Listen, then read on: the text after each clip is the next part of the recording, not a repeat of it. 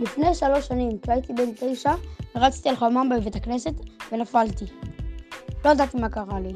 איבדתי את ההכרה, כשחזרתי להכרה, כבר היו המון המון אנשים מסביבי. איבדתי את ההכרה שוב פעם מהכאבים. כשחזרתי להכרה כבר הייתי בתוך אמבולנס. שאלתי את החובשת מה קרה לי, והיא אמרה לי ששברתי את היד. איבדתי את ההכרה שוב פעם. כשחזרתי להכרה כבר הייתי בתוך החדר בבית החולים. מסתבר שהרופאים שמו לי פרפר שבור בתוך היד, והם החליפו לי אותו, שזה רק הכביד את הכאבים עוד יותר. התעלפתי שוב פעם מהכאבים. כשהתעוררתי כבר היה אמצע הלילה. אמא שלי באה להחליף את אבא שלי במשמרת בבית חולים, והייתי רק חצי ער. גם הכאבים המשיכו לכאוב לי. לפתע שמתי, שמתי לב שכבר יש לי גבס. יומיים לאחר מכן אמרו לי שאני הולך לעשות ניתוח ביד.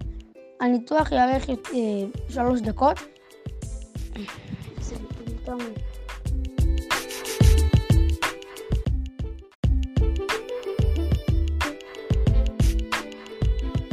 פחדתי נורא לקראת הניתוח. מה אם המשכך כאבים לא יעבוד? מה אם אני פתאום מתעורר באמצע הניתוח וזה יכאב לי נורא? אני נורא פחדתי.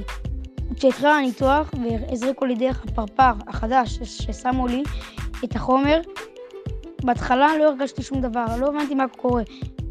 ראיתי שהם מתכוננים לניתוח וממש פחדתי שפתאום כשהם התחילו, ישר צעקתי ואמרתי שזה לא עובד ושאני לא מרגיש באמצע המשפט נרדמתי.